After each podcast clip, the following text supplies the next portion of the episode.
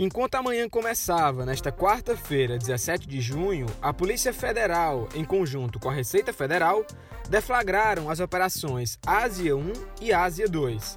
36 mandados de busca e apreensão e dois pedidos de prisão temporária foram cumpridos em Fortaleza e nos municípios de São Gonçalo do Amarante e Eusébio. Eu sou o Diego Viana e esse é o Recorte.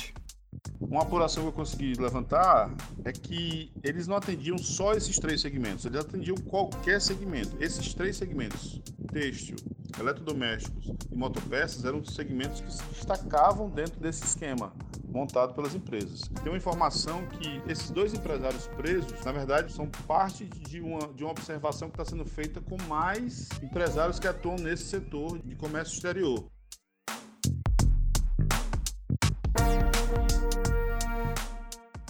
As operações investigam supostas práticas de crimes como lavagem de dinheiro, evasão de divisas, sonegação fiscal, associação criminosa e falsidade ideológica. Esses crimes teriam sido cometidos por empresários, consultores e despachantes aduaneiros no Ceará. A PF constatou um complô entre empresas importadoras, com despachantes alfandegários e consultores em comércio exterior. O conluio funcionava como um esquema de subfaturamento de mercadorias que vinham de países asiáticos, principalmente da China. E para que você entenda os detalhes desse esquema criminoso, o Recorte conta hoje com a participação do repórter investigativo do Povo, Cláudio Ribeiro. Oi, Cláudio, seja bem-vindo ao Recorte. O ponto de partida da nossa conversa é quem foram os alvos dessa operação e como esse esquema criminoso funcionava aqui em Fortaleza.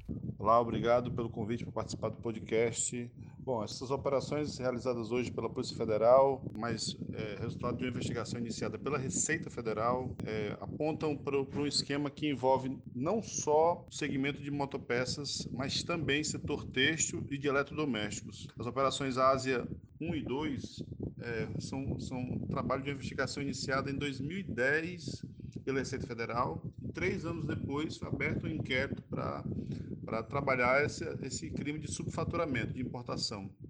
Um subfaturamento que, que chega à cifra de meio bilhão de reais de sonegação de impostos e 5 bilhões em movimentação de importação. É um, é um, era uma fraude já bem, bem sedimentada no mercado local, em que as empresas acionavam é, despachantes e consultores aduaneiros, tanto no Brasil como no exterior, para formalizar, para, digamos, dar uma cara de legalidade a essa, essa operação fraudulenta.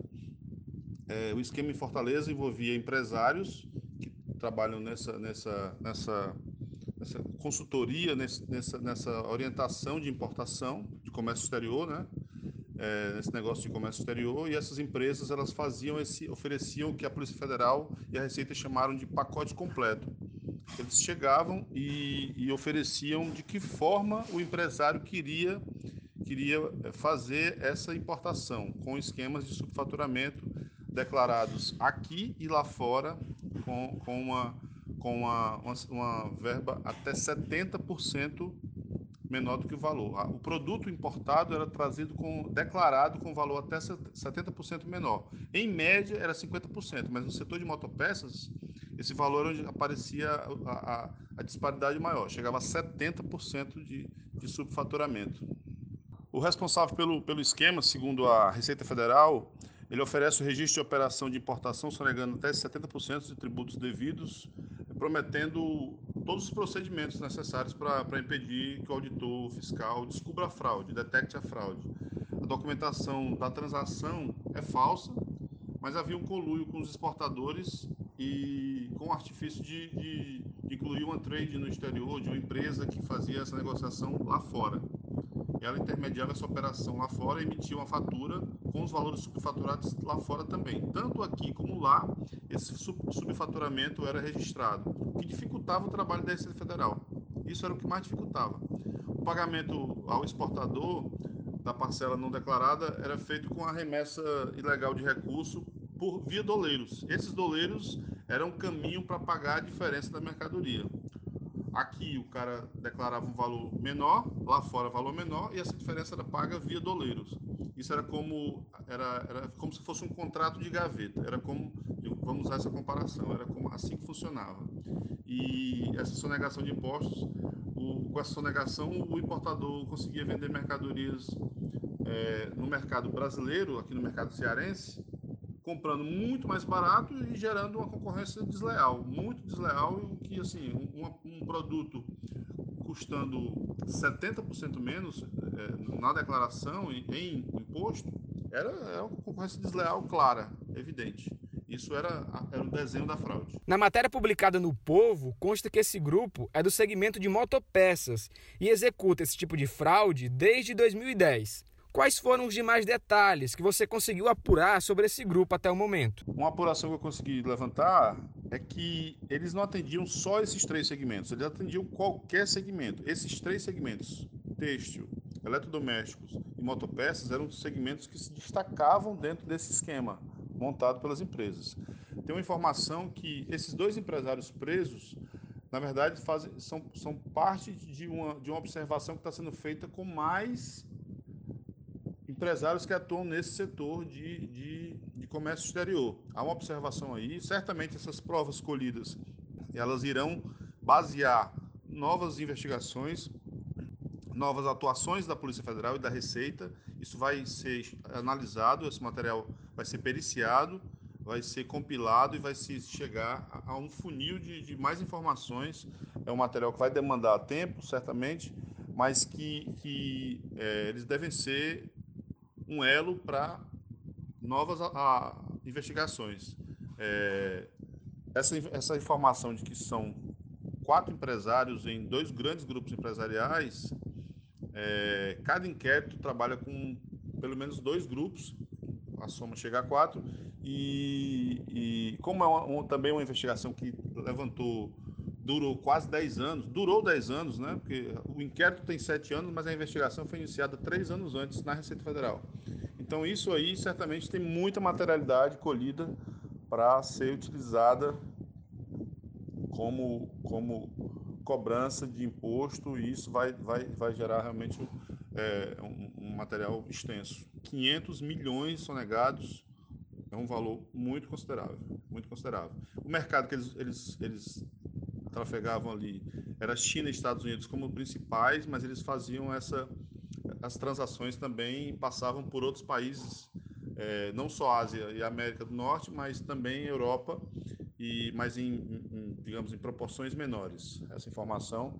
E era uma atuação também que, que essa clientela não era só cearense, era uma clientela é, na região Nordeste.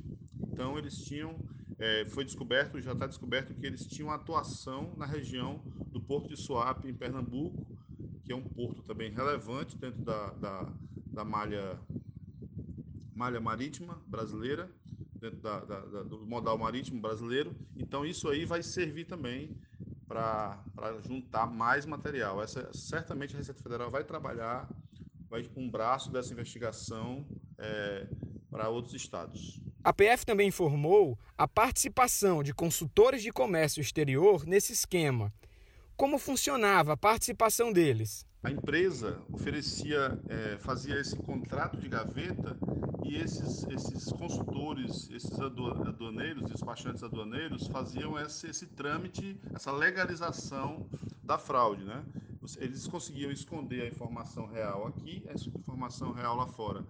É, e, a, e faziam essa fatura pro forma, que não era uma fatura final, mas era uma fatura que, que valeu como prova para a Receita Federal. Essa troca de e-mails, essa negociação, ela era evidenciada, ela, ela existia de fato, mas no oficial eram valores menores. Isso aí a, a Receita Federal conseguiu chegar e a, e a, Polícia Federal conseguiram chegar nessa, nessa troca de informações. É, por exemplo, na área têxtil, mesmo que haja um controle de preço pelo Departamento de Operações de Comércio Exterior, eles conseguiam driblar essa informação. O setor de motopeças já é um setor, é, digamos que o mercado já é diferenciado. Então, eles, esses aduaneiros, esses consultores conseguiam é, essa declaração com preços muito menores, um preço mínimo, estabeleciam valores E aí, dentro do segmento, havia essa briga desleal, essa briga, o termo novamente repetindo, enfatizando, essa, essa concorrência muito díspare entre o pequeno, que continuaria sempre pequeno, e o, esse empresário grande, comprando em quantidades maiores, mas pagando impostos menores, ficaria sempre maior. Então, criava aí uma briga bem, bem diferenciada e, e muito ruim para o mercado. Cláudio, muito obrigado pela sua participação aqui no Recorte. Obrigado mais uma vez pelo convite e sempre à disposição para uma próxima oportunidade. E para encerrar esse episódio, hoje quem traz uma dica para você é o Davi, do podcast A Semana em Jogo. Fala pessoal do Recorte, tudo bem com vocês? Aqui é o Davi, eu sou um dos apresentadores do podcast A Semana em Jogo. E eu tô aqui para falar um pouquinho de games com vocês. Mas games que vocês ainda nem ouviram falar e que já estão de graça para jogar lá na Steam. É isso mesmo, até o dia 22 de junho, vocês que jogam no PC poderão baixar de graça mais de 900 demos de games ainda não lançados por conta do Festival de Jogos da Steam, que é um evento que veio aí para tentar dar um help aos desenvolvedores que não estão tendo muito palco para apresentar os seus jogos por conta do coronavírus, que está basicamente cancelando tudo que é evento de games mundo afora. Lá no A Semana em Jogo, meu podcast aqui do Povo, eu já trouxe alguns destaques desse evento, mas aqui eu quero indicar três jogos para você ir lá baixar e jogar de graça durante este festival aí da Steam. O primeiro deles é Skatebird, que é basicamente um simulador de skate que traz aves no lugar dos skatistas para se jogar. Por incrível que pareça, apesar da premissa ridícula, é um game super bem feito e que tem uma jogabilidade muito boa. Outro título que eu queria indicar para vocês aqui é Grounded, que é um exclusivo de Xbox e PC feito pela galera responsável por Fallout New Vegas, um dos maiores clássicos da geração passada de consoles. E por fim, eu também queria indicar aqui o novo Destroy All Humans, que está disponível lá para vocês jogarem durante esse festival. Destroy All Humans, para quem não sabe, é o retorno de um clássico do PlayStation 2 com o mesmo nome e que só vai mesmo estar tá disponível no final de julho desse ano, tá? Mas que já tem lá um demo disponível para você jogar durante esse festival da Steam, que por sinal só vai durar até dia 22 desse mês, tá certo? Bom, para mais dicas e destaques como esse, me acompanha lá no A Semana em Jogo. Todo domingo tem sempre um episódio novo com as principais notícias que acabaram de rolar no mundo dos games. Beleza? É isso. Muitíssimo obrigado e até mais, pessoal. O recorte de hoje fica por aqui e até a próxima.